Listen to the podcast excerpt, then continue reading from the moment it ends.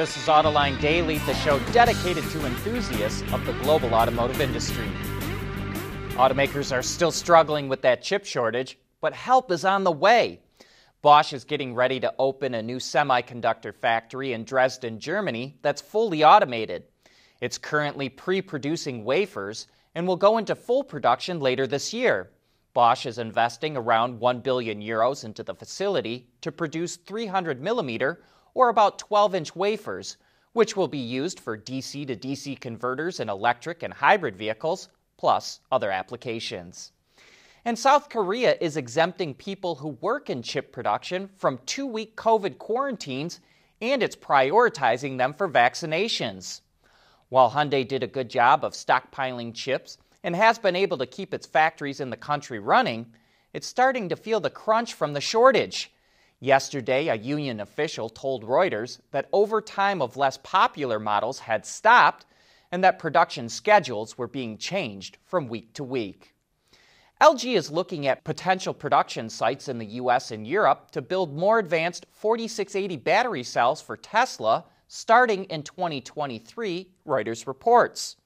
The two companies haven't signed a deal yet, but LG is producing samples of the cells and, according to sources, is facing technological hurdles and issues trying to scale up production. Tesla will also build the cells, but it needs more supply in order to hit its production targets.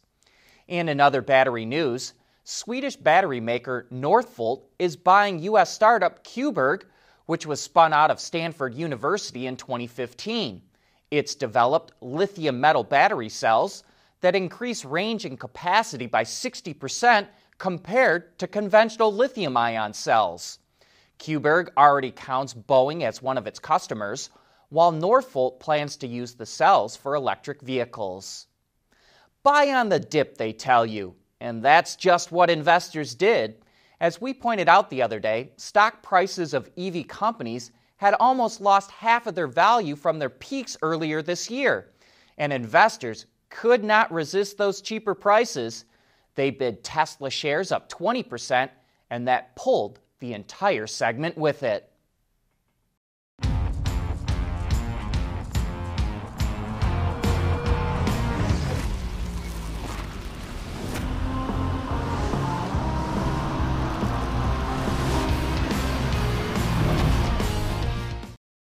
We want to know what drives your testing? OTA, connected car, diagnostics, remote testing. Intrepid Control Systems is here to help you work from anywhere. Intrepid Control Systems, driven by your data.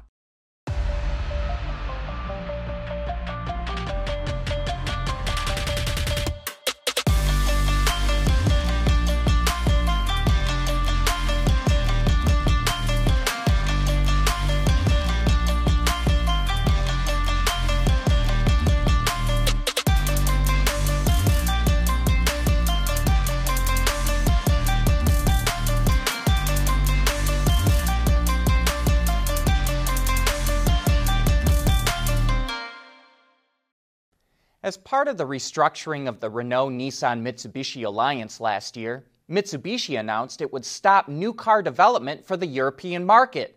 Instead, Mitsubishi will get two rebadged Renaults starting in 2023. They're supposedly based on best sellers in the European market. They'll be made in Renault plants and will have some minor differentiation. They'll be sold alongside the Eclipse Cross PHEV to round out Mitsubishi's European lineup. Just about a month ago, we told you Jeep will reveal a Wrangler EV concept at the Easter Jeep Safari, and now we have the likely name for that model. It teased this design sketch of the Magneto, which, based on the name, we're assuming is an electric Wrangler. The event kicks off on March 27th, so more details to come soon. And speaking of teasers, Hyundai is giving us our best look yet at the performance version of the Kona.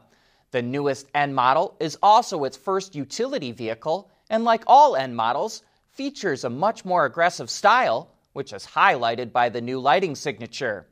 On top of a roof spoiler, dual exhaust, and rear diffuser, the Kona N also has unique wheels, red accents, and N badging. Like the Jeep, more details are said to be coming soon. You know, there's only a handful of the Chrysler Turbine cars left, and one of them is going up for auction. It still features its original paint, trim, and interior, and the latest owner even rebuilt the engine so the car runs again. No price is listed, but these cars are reportedly worth over 400 grand. After all, it literally is a museum piece.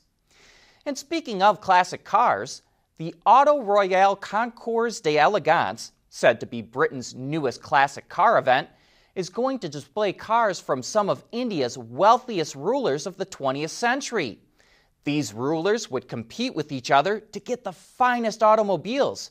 And for some of the vehicles, it will be the first time they've ever left India. The Maharaja cars will be on display from July 16th to the 18th, and tickets start at 48 pounds, which is about 66 bucks. We recently got a letter from viewer Lambo 2015 who has an interesting question he'd like to pose to you all. I'll leave out some of the backstory for now as to not possibly influence some of the answers. But he asks, quote, if you're asked to get a regular screwdriver, what style do you get? Let us know in the comments. We'll tabulate all the answers and give you the story in tomorrow's show why Lambo 2015 had this question pop up. And coming up next, John has the lowdown on unintended acceleration.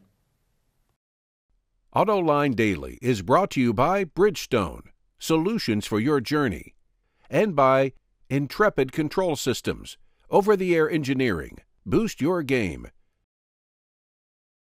Ever since automatic transmissions became popular over half a century ago, complaints started popping up about cars accelerating out of control. Officially, it's called SUA, or sudden unintended acceleration. But it's really driver error. People step on the gas pedal thinking they're stepping on the brake. Lawyers who make their living suing car companies blame some sort of gremlins. They claim mysterious whiskers growing in the electronics cause short circuits that lead to runaway cars. But here's what they cannot explain sudden acceleration mostly happens with older drivers. And while it is not PC to say so, it mostly happens with older women. Moreover, it does not happen with cars with manual transmissions. In the mid 1980s, SUA almost killed Audi in the US market. 60 Minutes did a hack job report that blamed it on the car, and sales collapsed. Only the deep pockets of parent company VW AG kept it alive. Audi's solution was the shift lock mechanism. And that's why every car today forces you to put your foot on the brake before you can shift out of park. But that did not stop the problem or the lawsuits. A decade ago, Toyota got hammered. Two years ago, it was Tesla. Today, Subaru faces a class action lawsuit. You know, Tesla was lucky. It has the onboard technology that proved drivers were stepping on the accelerator instead of the brake. But winning lawsuits does not solve the problem. And that's why the new Acura MDX may have the solution. At speeds under 6 miles an hour, it will not allow the vehicle to accelerate suddenly if there's something in front or behind it, like a car, a person, or a garage door. They use the sonar to figure that out. Every automaker needs to look at Acura's solution. Acura calls it collision mitigation throttle control. That is a mouthful, but it could save lives and stop the lawsuits. Hey, before we wrap up, a reminder about Autoline After Hours tomorrow. We'll have Mike O'Brien, former product planning guru at Hyundai and Toyota. And we'll be talking about how automakers do product planning and where there are opportunities to go after.